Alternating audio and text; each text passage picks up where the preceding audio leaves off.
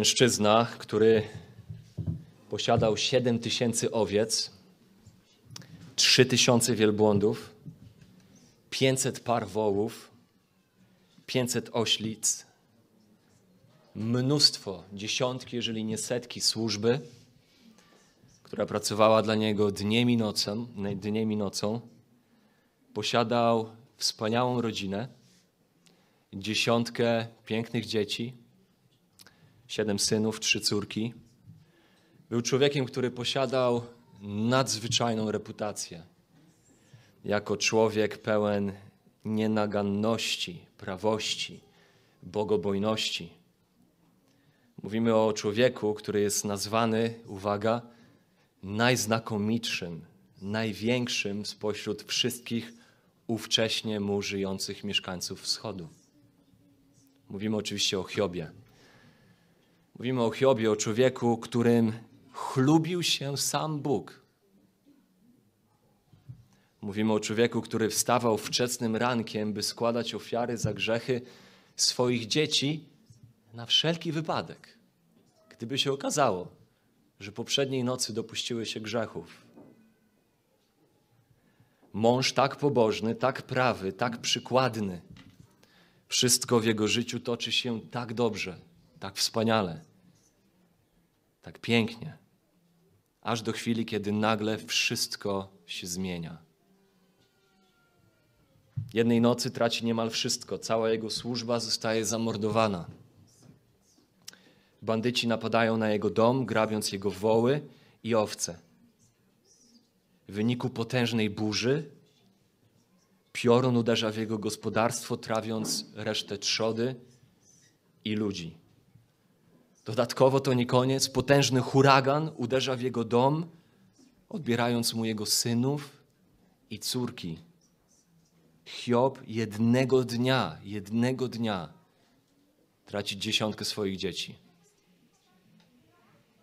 Z łzami w oczach Hiob pada na ziemię i oddaje Bogu chwałę, wołając: Nagi wyszedłem z łona matki mojej i nagi stąd odejdę. Pan dał, Pan wziął.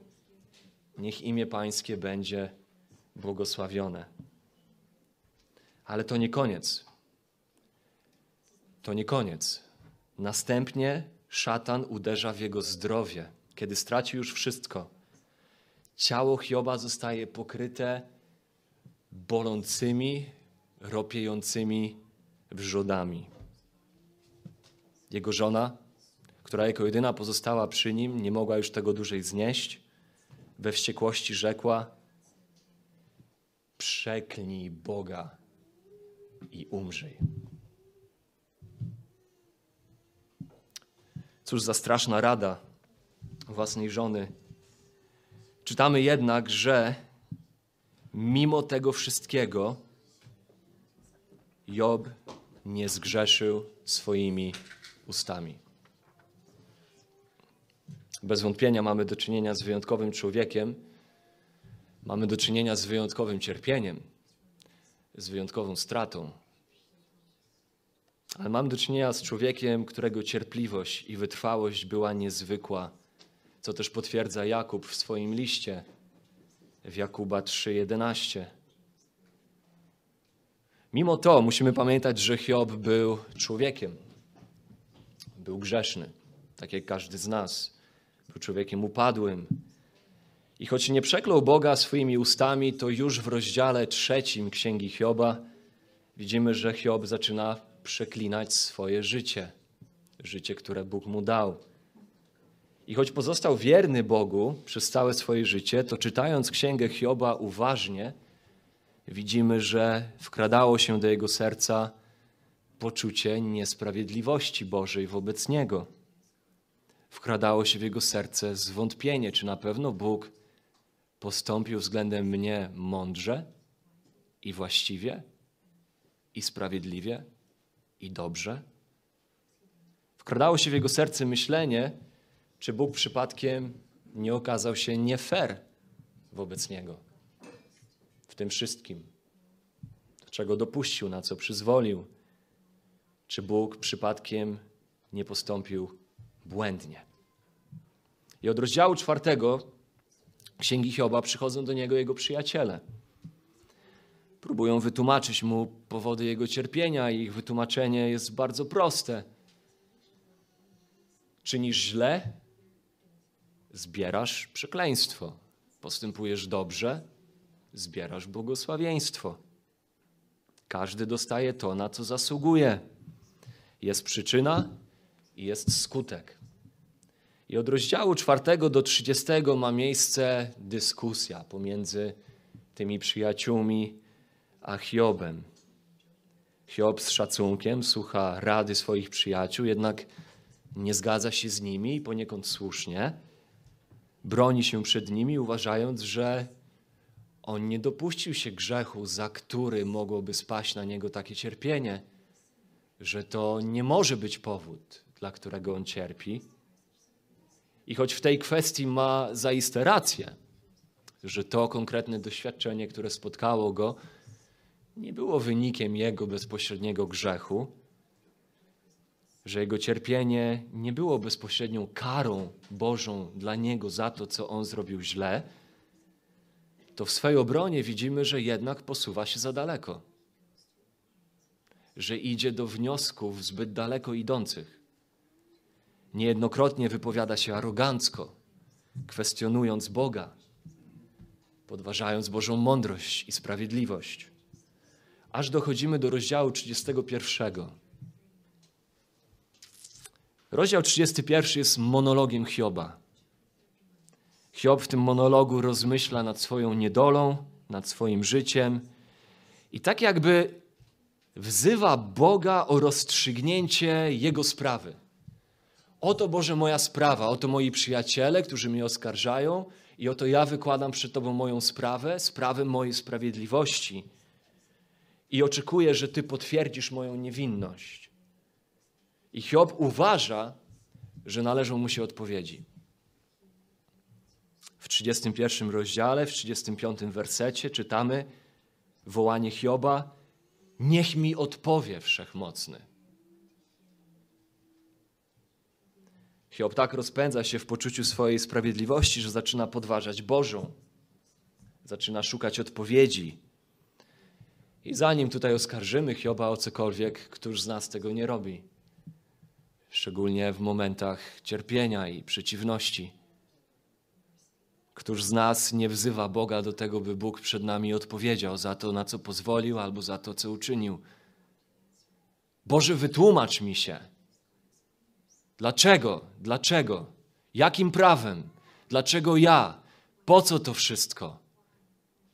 Wzywamy Boga trochę na rozprawę, w której my chcemy być sędziami i oczekujemy, że Bóg będzie się tłumaczył.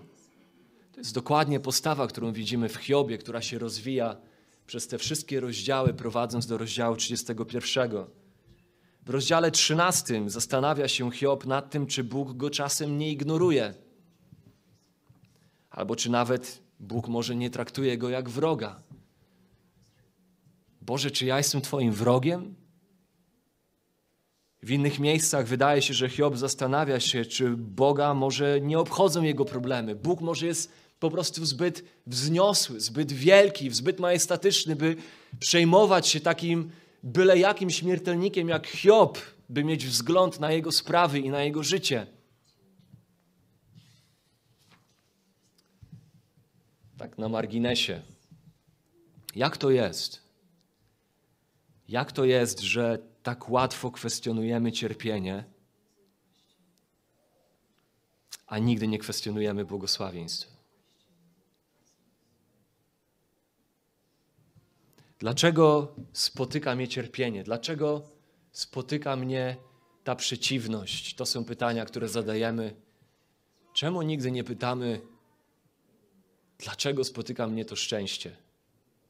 Dlaczego spotyka mnie to błogosławieństwo? Dlaczego Bóg w ogóle miałby mi błogosławić? O tym pierwszym, o cierpieniu, myślimy, że zawsze, kiedy się pojawia, jest nie fair a o tym drugim, czyli o szczęściu i błogosławieństwie, zazwyczaj myślimy, że nam się należy. Wracając do Hioba, Hiob jest gotowy pozwać Boga. Jest gotowy wziąć Boga na rozprawę, wydobyć od Boga zeznania. Boże, wytłumacz się z tego, co robisz. Hiob ma swoją sprawę, ma swoje argumenty, ma swoje dowody i uważa, że może udowodnić swoją sprawiedliwość przed Bogiem i udowodnić, że należy mu się lepsze traktowanie. Więc teraz Bóg powinien się jemu tłumaczyć. 23 rozdział, wersety 3 i 4. 23 rozdział, wersety 3 i 4. O, gdybym wiedział, jak go znaleźć, udałbym się do jego trybunału, przedłożyłbym mu moją rację i dokładnie przedstawił dowody. Przekonałbym Boga, że niemądrze i niewłaściwie postąpił względem mnie. Skąd to wiemy? Widzimy to dalej w 31 rozdziale, że to jest myślenie Hioba. Hiob uważa, że wyszedłby z tej rozprawy, do której wezwał Boga, by Bóg wytłumaczył się przed nim. Widzimy, że Hiob uważa, że z tej rozprawy wyjdzie jako książę, jako książę z koroną na głowie. Oskarżenia przeciwko niemu stałyby się dla niego koroną. 31 rozdział Hioba, wersety 35 do 37. Hiob mówi: Moje oskarżenie to oskarżenie przeciwko mnie. Wziąłbym na swoje ramiona i uwieńczyłbym się nim jak koroną. I widzimy, jak z Hioba wydobywa się pycha i arogancja, aż w końcu w rozdziałach 38 do 40 po raz pierwszy, pomijając pierwszy rozdział Księgi Hioba, odzywa się Bóg. Bóg od 38 rozdziału odpowiada Hiobowi. Tylko nie odpowiada mu tak, jakby Hiob tego chciał. Nie odpowiada mu tak, jakby Hiob tego oczekiwał i jak sobie wyobrażał. 38 rozdział, możemy otworzyć Księgi Hioba, 38 rozdział. W wersecie pierwszym czytamy: Bóg odpowiada Hiobowi z zawieruchy nie ze spokojnej bryzy, nie z sielskiego wietrzyku, ale z gwałtownej wichury, z surowej zawieruchy. Dlaczego możliwe, że poniekąd Bóg ukazuje siebie jako poniekąd rozgniewanego zuchwałością Hioba? A jeżeli nie, to na pewno Bóg ukazuje siebie jako przemawiającego z pozycji swojego majestatu swojej wielkości, swojej boskości. Kiedy zaczyna mówić, widzimy, że to nie on będzie odpowiadał na pytania. Od razu siebie ukazuje Hiobowi jako kogoś, kto jest ponad nim, kto budzi bojaźń, kto jest wielki i majestatyczny, i to nie on będzie się tłumaczył w tej sprawie. I od razu widzimy, że Bóg przemawiający do Hioba spośród zawieruchy będzie tym, który będzie zadawał pytania Hiobowi, a nie odwrotnie. To On, jako Bóg, który jest wielki i majestatyczny, On jest miarą wszech rzeczy, a nie Hiob w swoim rozumowaniu i pojmowaniu rzeczywistości. Więc Bóg zaczyna Hiobie, odpowiedz mi, jeśli możesz, jeśli potrafisz. Jeżeli jesteś tak zuchwały, by stanąć przede mną, wejść do mojego trybunału i wyjść z oskarżeniami jak z koroną, na głowie. Odpowiedz mi, Hiobie. Jest seria pytań, które Bóg zadaje Hiobowi w 38 rozdziale. Od wersetu 4 do 18 są to pytania, które dotyczą świata na dole. Hiobie, powiedz mi, gdzie byłeś, kiedy tworzyłem ziemię? Gdzie byłeś, kiedy ja projektowałem filary ziemi? Kiedy ja tworzyłem swój zamysł do tego, jak ma wyglądać stworzenie, czy ty określałeś jej rozmiar? Czy ty wyznaczałeś jej granice? Hiobie, czy ty wyznaczyłeś granice jakimkolwiek morzom? Czy zatrzymałeś kiedykolwiek którąkolwiek z fal? Hiobie, czy ty w ogóle wiesz, jak głęboko sięgają dna oceanów? Jak najgłębiej udało się Tobie kiedykolwiek zanurzyć? Czy dotarłeś do dna otchłani? Hiobie, ile razy poranek obudził się na Twój rozkaz? Ile razy słońce wzeszło z powodu tego, że Ty tak chciałeś? Ile razy księżyc wypełniał Twoje polecenia? Czy Ty przeszedłeś przez bramy śmierci, by z nich wrócić żywym? Hiobie, powiedz mi, czy Ty to wszystko wiesz? Czy Ty tym kierujesz? Czy Ty ogarnia, ogarniasz w ogóle rozumem rozmiary ziemi, które są widzialne dla Twych oczu? Widzisz moje stworzenie? Czy Ty w ogóle ogarniasz to rozumem? Od wersetu 19 do wersetu 38 Bóg zadaje pytania w odniesieniu do świata na górze. Hiobie, ile gradu, ile śniegu spadło na Twój rozkaz? Hiobie, ile z nich masz w swoich zasobach? Ile z nich należy do Ciebie?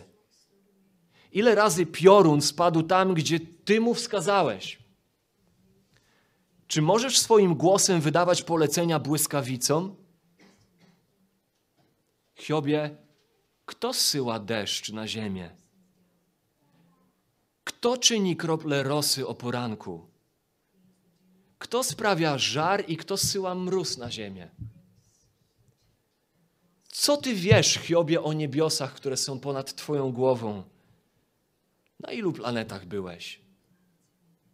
Czy jesteś w stanie poustawiać pasek Oriona tak, jak Ty byś tego chciał? Czy masz jakąkolwiek władzę nad prawami natury? I od wersetu 39, rozdział 38, werset 39, do wersetu 30 rozdziału 39, Bóg zadaje mu pytania na temat prawa zwierząt, świata zwierząt. Czy to Ty dajesz pokarm lwom, czy też ptakom na niebie? To ja to robię, Hiobie. Nieustannie. Każdego dnia. A Ty, czy to, ty to potrafisz? Czy to Ty wyznaczasz pory rodzenia? Procesy wzrostu i nabierania sił wśród zwierząt? Czy to Ty stworzyłeś osła i muła? Ile spośród zwierząt tego świata jest Twoich, Hiobie? Spójrz na strusia, mówi Bóg. Czy nie jest to przedziwny ptak? Ma skrzydła, lecz nie lata, a kiedy biegnie, to szydzi nawet z konia. Czy to może dzięki Tobie, Hiobie, tak jest? Czy Ty je nauczyłeś tak biegać?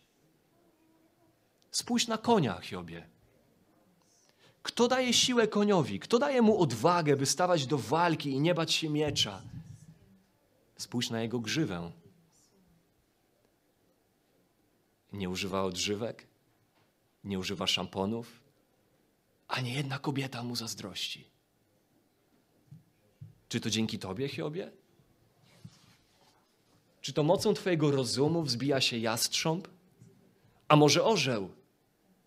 A może to Ty sprawiłeś, że ich wzrok sięga tak daleko? Na początku rozdziału 40 Bóg robi pauzę w serii swoich pytań, w swojej przemowie i zwraca się do Hioba, dając mu szansę na odpowiedź. 40 rozdział, wersety 1 i 2. I Pan zwrócił się do Joba i rzekł: Czy ten, kto spiera się z wszechmocnym, będzie trwał w uporze? Niech oskarżyciel Boga odpowie. Hiobie, mój oskarżycielu, odpowiedz więc, odpowiedz. Lub jak mówi inny przekład, przekład Ewangelicznego Instytutu Biblijnego, czy korektor wszechmogącego chce spierać się dalej? Niech oskarżyciel Boga odpowie. Więc Hiob odpowiada. Hiob odpowiada w wersecie trzecim do wersetu piątego. Wtedy Hiob odpowiedział Panu i rzekł: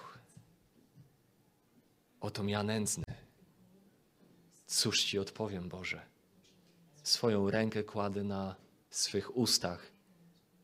Raz mówiłem i już nie będę. Drugi raz już nie powtórzę. Innymi słowy, powiedziałem zbyt wiele, Boże. Posunąłem się za daleko. I zaczynamy widzieć od 40 rozdziału innego Hioba zmienionego Hioba, Hioba pokornego, Hioba, który jest gotowy milczeć, Hioba, który rozumie, co Bóg chce do niego powiedzieć, że on, Hiob, ograniczona istota, która nie kieruje wszechświatem i która na dodatek nie pojmuje 99% procesów tego świata i tego wszechświata, nie ma prawa instruować Boga, tego, który jest stwórcą i władcą, jak on ma kierować tym, co stworzył, a tym bardziej potępiać go za to, jak to robi. Czego więc uczymy się z historii Hioba na temat cierpienia? To jest nasze pytanie dzisiaj. Czego uczymy się na temat cierpienia? Jakiej odpowiedzi uczymy się? Jaką odpowiedź znajdujemy na pytanie, jeżeli Bóg jest dobry i sprawiedliwy, to dlaczego cierpimy? W sensie ostatecznym takim. Nie w sensie, że idzie dziecko, rodzic mu mówi: Nie idź tędy, bo się przewrócisz. Ono idzie, przewraca się, nabija sobie guza, cierpi, bo było nieposłuszne. Nie o takim sensie mówimy. Mówimy w sensie ostatecznym. W sensie ostatecznym, z którego, do którego pytania padają właśnie z księgi Hioba. Dlaczego w ogóle w ogrodzie Eden pojawił się wąż? Dlaczego Bóg go tam wpuścił? Dlaczego po ziemi rozpanoszył się grzech? Dlaczego w ogóle Bóg pozwolił, żeby sta szatan stanął w niebie i oskarżał Hioba? Dlaczego pozwolił, żeby poddał go tej próbie i wylał na niego tak wielkie cierpienie? Mówimy w sensie ostatecznym. Dlaczego dobry i sprawiedliwy Bóg dopuszcza do tego, że cierpimy? To jest to pytanie, które chcemy zadać i znaleźć odpowiedź z Księgi Hioba. I jeżeli macie cokolwiek do zanotowania, to teraz jest ten moment, by wyjąć kartki, długopis i zapisać tę jedną odpowiedź. Odpowiedź na to pytanie. Dlaczego dobry i sprawiedliwy Bóg w sensie ostatecznym sprawia, czy dopuszcza do tego, że cierpimy? Gotowi? Nie wiem. Nie wiem. Nie wiem. To jest odpowiedź Księgi Hioba. Nie wiem. Nie wiem i co więcej, Bóg nie musi się z tego tłumaczyć.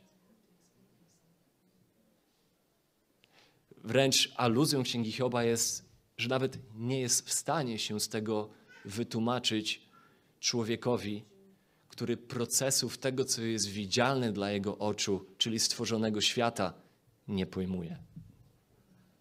Nie wiem. W ostatecznym sensie nie wiem. I Bóg nie jest winien nam odpowiedzi. Jeżeli jest miejsce w Biblii, w którym najbardziej można by było spodziewać się odpowiedzi właśnie na to pytanie, dlaczego dobry i sprawiedliwy Bóg pozwala na cierpienie, to bez wątpienia najlepszym miejscem w Biblii właśnie byłaby Księga Hioba. Nie ma drugiego takiego miejsca w Biblii, które aż woła o odpowiedź, o wytłumaczenie. A jednak przez całą księgę Bóg nie udziela odpowiedzi na to pytanie, konkretnej odpowiedzi. Nie daje Hiobowi wyjaśnień, a nawet wydaje się, że Bóg stawia Hiobowi jeszcze więcej pytań. Dlaczego Bóg nie udziela tutaj jasnej odpowiedzi? No właśnie choćby z tego powodu, że są takie aspekty relacji człowieka z Bogiem, których uczy nas Księga Hioba, że musimy w pełni polegać na wierze i zaufaniu temu, co Bóg nam wyjaśnił jako dla nas zrozumiałe. A mianowicie, że On jest dobry i sprawiedliwy i że nie jest autorem żadnego zła i że w nim nie ma nawet chwilowego zaćmienia i żebyśmy ufali Mu, nawet kiedy jest dla nas coś niezrozumiałe, niepojęte. Księga Hioba uczy nas, że my raczej zamiast szukać odpowiedzi, powinniśmy szukać zaufania. Zaufania, nawet jeśli nie otrzymujemy odpowiedzi takich, jakich byśmy chcieli. Księga Hioba udziela nam odpowiedzi raczej, która brzmi: Po prostu ja jestem Bogiem, Hiobie. Bóg jest Bogiem i On wie, co czyni. I nawet kiedy nam się wydaje, że Bóg po prostu milczy w naszym cierpieniu, to my musimy ufać, że On pozostaje aktywny w swej dobroci i sprawiedliwości, że On realizuje rzeczy o kosmicznym znaczeniu, które sięgają daleko głębiej i daleko dalej i szerzej i wyżej niż nasze własne życie, że On realizuje rzeczy o kosmicznym znaczeniu, o wiecznym znaczeniu i wiecznych celach swoich, które wykraczają swoją złożonością nawet poza złożoność tego wszechświata. Co już nas przyrasta samo w sobie. Więc Bóg mówi do Hioba, zamiast udzielać mu odpowiedzi, mówi do niego: Po prostu, Hiobie, spójrz na moją moc i na moją mądrość. Jeżeli nie potrafisz zrozumieć tego, dlaczego cierpisz, to po prostu spójrz na moją moc i na moją mądrość i ufaj mi. I po prostu ufaj mi. 40 rozdział, wersety 8 do 10.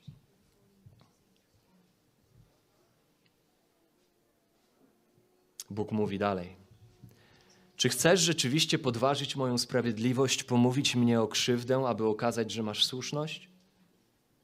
Czy jesteś mocny jak Bóg i możesz jak On zagrzmieć głosem?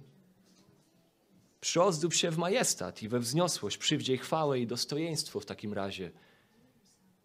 Hiobie, Hiobie, nie jesteś Bogiem. Nawet nie jesteś jak Bóg. I są rzeczy, które wykraczają poza to, co jesteś w stanie pojąć. I kochani, pamiętajmy o tym, że nasze myślenie i nasz jakikolwiek akt skierowany w stronę myślenia czy jawienia siebie jako tych, którzy mogą być jak Bóg, są jak Bóg i domagają się tego samego pojmowania rzeczywistości, jak pojmuje ją Bóg i jak On kieruje rzeczywistością, jest kłamstwem diabła już od początku. Każde myślenie, że jesteśmy jak Bóg, jest kłamstwem szatańskim już od początku, tym, co leżało u podłoża upadku człowieka. Aby człowiek myślał, że stanie się jak Bóg, że posiądzie poznanie i że stanie się on jako człowiek, że to ja stanę się miarą wszech rzeczy. Sądząc, że to Bóg ma być poddany mojemu poznaniu, moim standardom, a nie odwrotnie. I próbujemy Boga od tamtej pory, próbujemy Boga oswoić ze swoją logiką. Próbujemy Go zamknąć w szufladce swojego ziemskiego intelektu, który procesów ziemskich nawet nie pojmuje. Próbujemy podporządkować Go naszemu rozumowaniu, uważając, że przecież my wiemy więcej, my wiemy lepiej i to On powinien zdać sprawę przed nami. A Bóg uczy Hioba, że nie, jest odwrotnie. Są miliardy rzeczy dotyczące kierowania wszechświatem, o którym Ty, Hiobie, nie masz pojęcia, ale ja znam doskonale. Zuchwałym więc, Hiobie, jest myśleć, że Ty możesz mnie pouczać co do tego, jak kierować światem, który do mnie należy, w sposób sprawiedliwy. Nie masz najmniejszego pojęcia o wszystkim, co należy uwzględnić w decyzjach, które ja podejmuję, tak by kierować światem dla ukazania mojej chwały i dla wiecznej radości moich ludzi. Nie masz zielonego pojęcia, Hiobie. Czas, wszechświat są złożone i są rzeczy, których na tę chwilę pojąć nie możemy i nie będziemy w stanie. Rzymian 11 rozdział, wersety 33 do 35. Tam apostoł Paweł woła, 11 rozdział, 33 do 35. O głębokości bogactwa i mądrości i poznania Boga. Jakże niezbadane są wyroki Jego i niewyśledzone drogi Jego, bo któż poznał myśl Pana? Któż był doradcą Jego? Albo któż wpierw dał mu coś, aby za to otrzymać odpłatę? O głębokości, głębokości bogactwa, mądrości i wiedzy Boga, jak niezbadane są Jego wyroki i nie do wyśledzenia Jego drogi. Bóg Pawła, Bóg Biblii nie jest małym Bogiem. Nie jest Bogiem, którego można zaszufladkować w granicach naszej logiki i rozumu i intelektu i poddać go naszemu pojęciu tego, jak w wieczności ma się rozgrywać rzeczywistość, tak by Jego chwała była ukazana, uwypuklona, uwidoczniona dla wiecznego szczęścia Jego ludzi. Kto bowiem poznał myśl Pana, pyta Paweł, kto był Jego doradcą? Czyż nie jest zdumiewającym tak zatrzymać się na chwilkę i zastanowić się choćby przez moment nad tym, co wie Bóg, a czego my nie wiemy.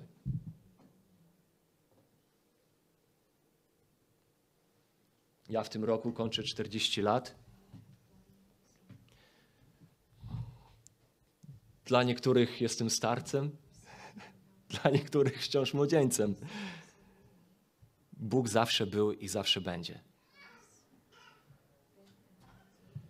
Co sprawia, co sprawia, że moje poczucie, że ja będę wyjaśniał rzeczywistość, jest jak poczucie człowieka, który obejrzał jedną milisekundę dziesięciosezonowego serialu i teraz chce wyjaśniać jego fabułę i to jeszcze na dodatek reżyserowi.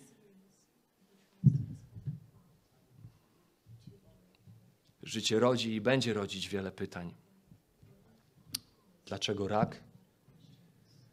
Dlaczego taka, a nie inna choroba? Dlaczego strata? Dlaczego śmierć? Dlaczego wojna? Lista jest długa, a odpowiedź brzmi w ostatecznym sensie: Nie wiem, ale wiem, że Bóg jest Bogiem. I mogę spojrzeć na Jego moc i mądrość w dziełach historii Jego stworzenia i ufać Mu i powiedzieć razem z psalmistą, że Pan jest moim pasterzem. I wspaniale, kiedy kładzie mnie na zielonych pastwiskach, cudownie, kiedy prowadzi mnie nad spokojne wody, ale nawet kiedy będę szedł ciemną doliną śmierci, zła się nie ulęknę, bo ten sam Pan, który jest moim pasterzem, jest ze mną. I łaska Jego i dobroć nie opuszczą mnie przez wszystkie dni życia mego. I choć Bóg jest niepojęty w swoich dziełach i się z nich nie tłumaczy, to jednocześnie zapewnia nas, szczególnie kiedy patrzymy na Rzymian 11 rozdział, werset, którego nie przeczytaliśmy, końcówkę, 36 werset, do którego ta niepojętość Boga prowadzi tak naprawdę. Bóg zapewnia nas tą prawdą, wersetu 36, że wszystko, co On czyni, jest z Niego i przez Niego i dla Niego i Jemu chwała na wieki. Amen zapewnia nas w kółko i w kółko w swoim słowie, że choć możemy nie rozumieć, to możemy ufać, że On jest suwerenny, że On jest dobry, że On jest sprawiedliwy.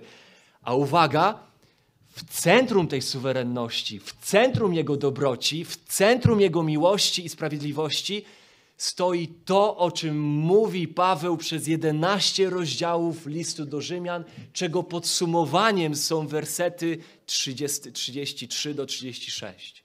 Krzyż Chrystusa. Wszystko, co Paweł pisze w rozdziale 11, podsumowuje tymi słowami. A to wszystko, co jest prawdziwe o sprawiedliwości Bożej i naszej niesprawiedliwości i naszej zgubie, ale łasce Bożej okazanej w Chrystusie, by grzesznik zawołał do Chrystusa, jego grzechy były przebaczone, pojednał się z Bogiem i cieszył się nim na wieki. Jakże niezbadane są wyroki pańskie, ale to wszystko ma swą kulminację w Nim, jest z Niego, z Chrystusa, jest przez Niego, przez Chrystusa i jest dla Chrystusa, aby Jego chwała była widoczna w Chrystusie. W centrum Jego suwerenności, sprawiedliwości, dobroci stoi krzyż. Nawet kiedy nic innego nie mogę znaleźć w sensie szukania odpowiedzi na to, co się dzieje wokół, zawsze mam krzyż, który zawsze stoi tam. On nigdy nie znika. Dzieło krzyża jest aktualne. Jest to krzyż, o którym Paweł pisał przez 11 rozdziałów listu do Rzymian, prowadząc do tych słów. W najciemniejszych chwilach naszego życia chrześcijanie mają coś, mają coś, czego Hiob nie znał. My znamy Chrystusa ukrzyżowanego. Chrześcijanin wie, że gdy wydaje się, że nie istnieją już żadne dowody miłości Bożej, patrząc na okoliczności swojego życia, wie, że krzyż istnieje. Krzyż, o którym mówi słowo, ten, który własnego syna nie oszczędził, lecz oddał go za nas wszystkich, jakżeby z nim nie miałby darować nam wszystkiego. Krzyż, który stoi jako niewzruszony dowód, wieczny dowód tego, że Bóg mnie kocha, że jest dobry, że jest sprawiedliwy i mogę mu ufać. Nasze cierpienie często będzie owite tajemnicą, lecz niech także będzie owite wiarą i zaufaniem, które uwagę bardziej skupia na krzyżu i na Bogu krzyża niż na samym cierpieniu. To właśnie krzyż stoi w centrum wszystkich naszych dlaczego Boże? Gdzie jesteś? Jak długo? To właśnie krzyż stoi centrum tych wszystkich pytań, zapewniając nas o niezgłębionym bogactwie Bożej miłości i troski o nas. Największy akt Jego miłości. To krzyż Chrystusa najgłośniej krzyczy do nas pośród naszych wątpliwości i naszych pytań. Jak możesz myśleć, moje dziecko, że ja nie jestem po Twojej stronie? Jak możesz myśleć, że Ciebie nie kocham? Zaufaj mi, mam plan, wiem co robię i będzie to dla dobra mojej chwały i Twojej wiecznej radości. Nie mamy wszystkich odpowiedzi, ale ufamy, że Bóg jest dobry. Szczególnie kiedy patrzymy na krzyż Zbawiciela. Bo jeżeli Bóg w swojej mocy i w swojej mądrości i miłości sprawił, że największe okrucieństwo i cierpienie i obrzydliwość tego świata, czym nie było nawet życie Hioba, ale krzyż Chrystusa, ukrzyżowanie Syna Bożego, stało się najpiękniejszym wyrazem Jego łaski i manifestacją Jego chwały, to czyż nie mogę Mu ufać kochać Go, iść za Nim, nawet gdy chwilowo niewiele rozumiem z wydarzeń mojego życia? W historii Hioba nie widzimy ostatecznej odpowiedzi na problem zła i cierpienia. Widzimy za to wyraźniej to, co widzieć potrzebujemy. Widzimy wyraźniej Boga. To jest odpowiedź, którą dostaje Hiob. Hiob dostaje wizję większego Boga niż tego, którego znał przed tym, co miało miejsce wcześniej w jego życiu. I chociaż nie dostajemy odpowiedzi, jakie byśmy chcieli, dostajemy odpowiedzi, jakich potrzebujemy. Otrzymujemy wizję wielkiego, suwerennego, dobrego, mocnego, mądrego Boga i wezwanie do tego, by mu ufać. Otrzymujemy wizję Boga, który żyje, nawet gdy nasza ludzka nadzieja umiera. Widzimy wizję Boga, który realizuje odwieczne, dobre cele, gdy wszystko po ludzku traci sens. Boga, któremu możemy i powinniśmy ufać, jako temu, którego problem cierpienia de facto, uwaga, kosztował najwięcej. Problem cierpienia w tym świecie tak naprawdę Boga kosztował najwięcej. Kosztował go jego własne życie. Kosztował go najwięcej, gdy ze swoim odwiecznie i doskonale umiłowanym synem postanowił już przed założeniem świata, że swoim życiem będzie musiał wykupić swój lud do wiecznej radości z nim. I tak na marginesie, chociaż Bóg w księdze Hioba nie udziela nam ostatecznej odpowiedzi na problem cierpienia, to widzimy, że jednak cierpienia też używa w praktyczny sposób. Używa, by nas kształtować. Jeszcze raz spójrzmy na 42 rozdział, wersety 1 do 2. 42 rozdział, wersety 1-2. Wtedy Hiob odpowiedział Panu, mówiąc: Wiem, że Ty możesz wszystko i żaden Twój zamysł nie jest dla Ciebie niewykonalny. Widzimy, jak Hiob tutaj po tej przemowie Bożej i w tym doświadczeniu swojego cierpienia, widzimy, jak Hiob nagle poddaje się absolutnej suwerenności Bożej, uznając, że Bóg zaiste ma prawo postępować tak, jak uważa to za słuszne i nie jest związany niczym i nikim z zewnątrz. To pierwsze dwa wersety już pokazują tą pierwszą przemianę w Hiobie. Dalej, werset trzeci pokazuje drugą przemianę. Któż jest w stanie zaciemnić Twój zamysł nierozsądną mową? Aleć to ja mówiłem nierozumnie o rzeczach cudownych dla mnie, których nie rozumiem. Hiob tutaj w pierwszej części tego wersetu cytuje pytanie Boga z wcześniejszego rozdziału, a w drugiej połowie tego wersetu Hiob udziela odpowiedzi. W tej odpowiedzi, w której uznaje wyższość Bożej mądrości nad swoją mądrością i wyższość Bożego poznania nad swoim poznaniem. I tutaj Hiob uznaje, że de facto próbował mądrzyć się. Mądrzyć się o rzeczach, o których nic nie wie, a nawet nie jest w stanie pojąć na tę chwilę. I wersety 4 do 6. Po raz kolejny Hiob cytuje Boga, a następnie udziela odpowiedzi. Słuchaj, proszę, a ja chcę mówić. Będę cię pytał, a ty racz mnie pouczyć. To są słowa Boga. I teraz Hiob odpowiada. Tylko ze słyszenia wiedziałem o tobie, lecz teraz moje oko ujrzało cię. Przeto odwołuję moje słowa i kajam się w prochu i popiele.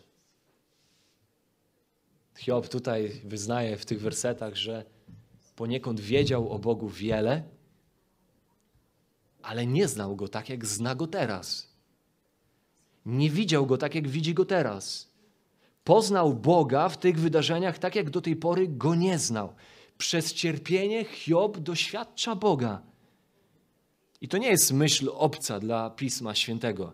Drugi Koryntian, pierwszy rozdział, werset trzeci. Błogosławiony Bóg i Ojciec Pana naszego Jezusa Chrystusa, Bóg miłosierdzia i Bóg wszelkiej pociechy, który nas pociesza w każdym naszym ucisku. Innymi słowy, bez ucisku nie ma doświadczenia Bożej pociechy, ale w ucisku doświadczamy Bożej pociechy. Dodatkowo byśmy sami mogli pocieszać tych, co są w jakimkolwiek ucisku, tą pociechą, której doznajemy od Boga.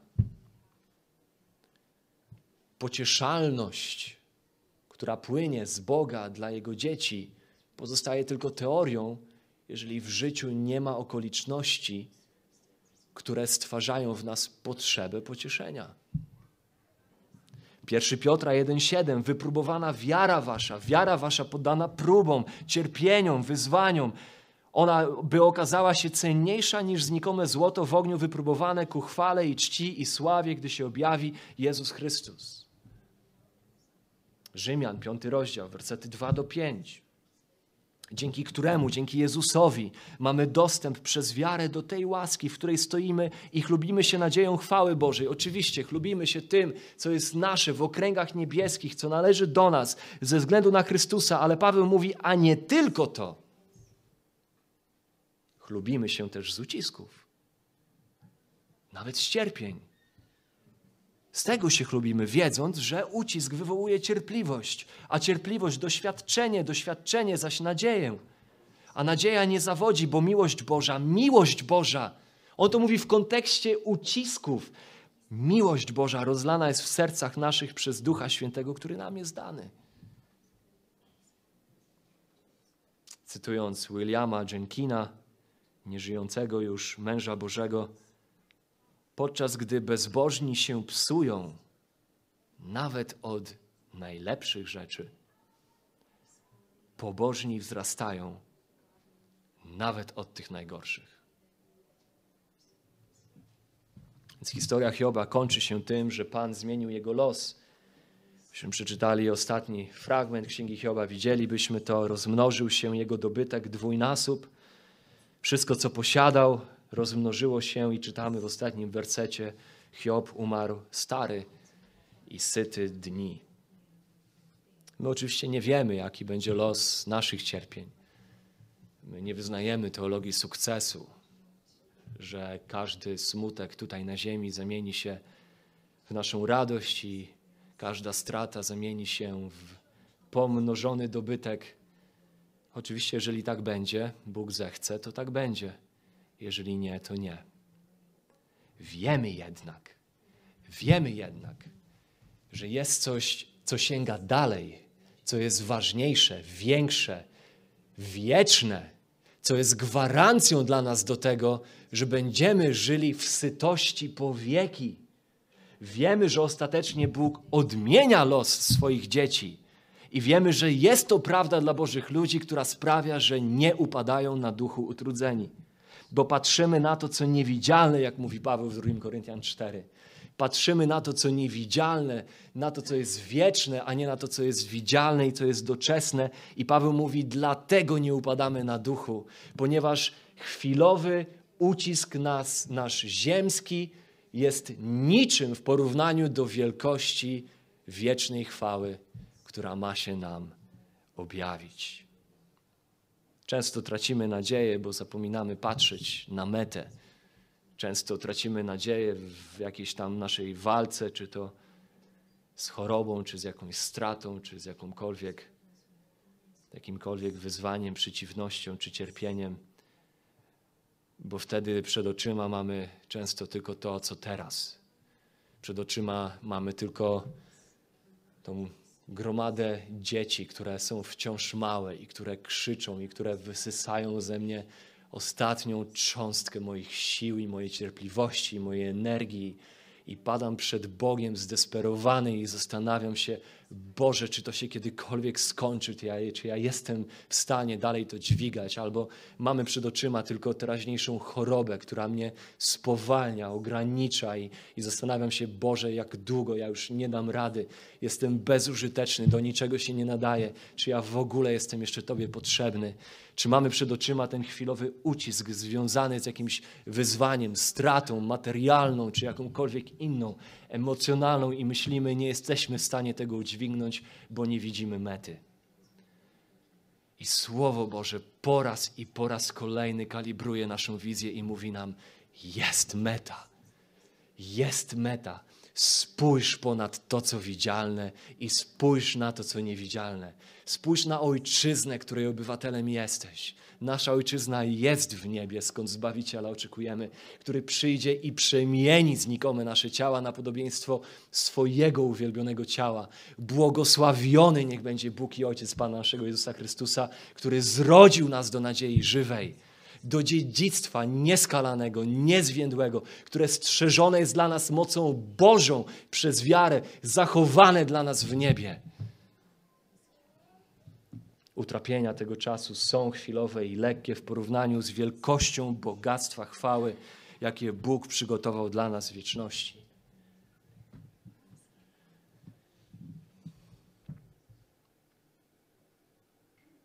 Cytując Spurgeona, nie ma nieśmiertelnych smutków dla nieśmiertelnych dusz. Przychodzą i z błogosławieństwa Bożego odchodzą, jak ptaki w powietrzu przelatujące nad naszymi głowami.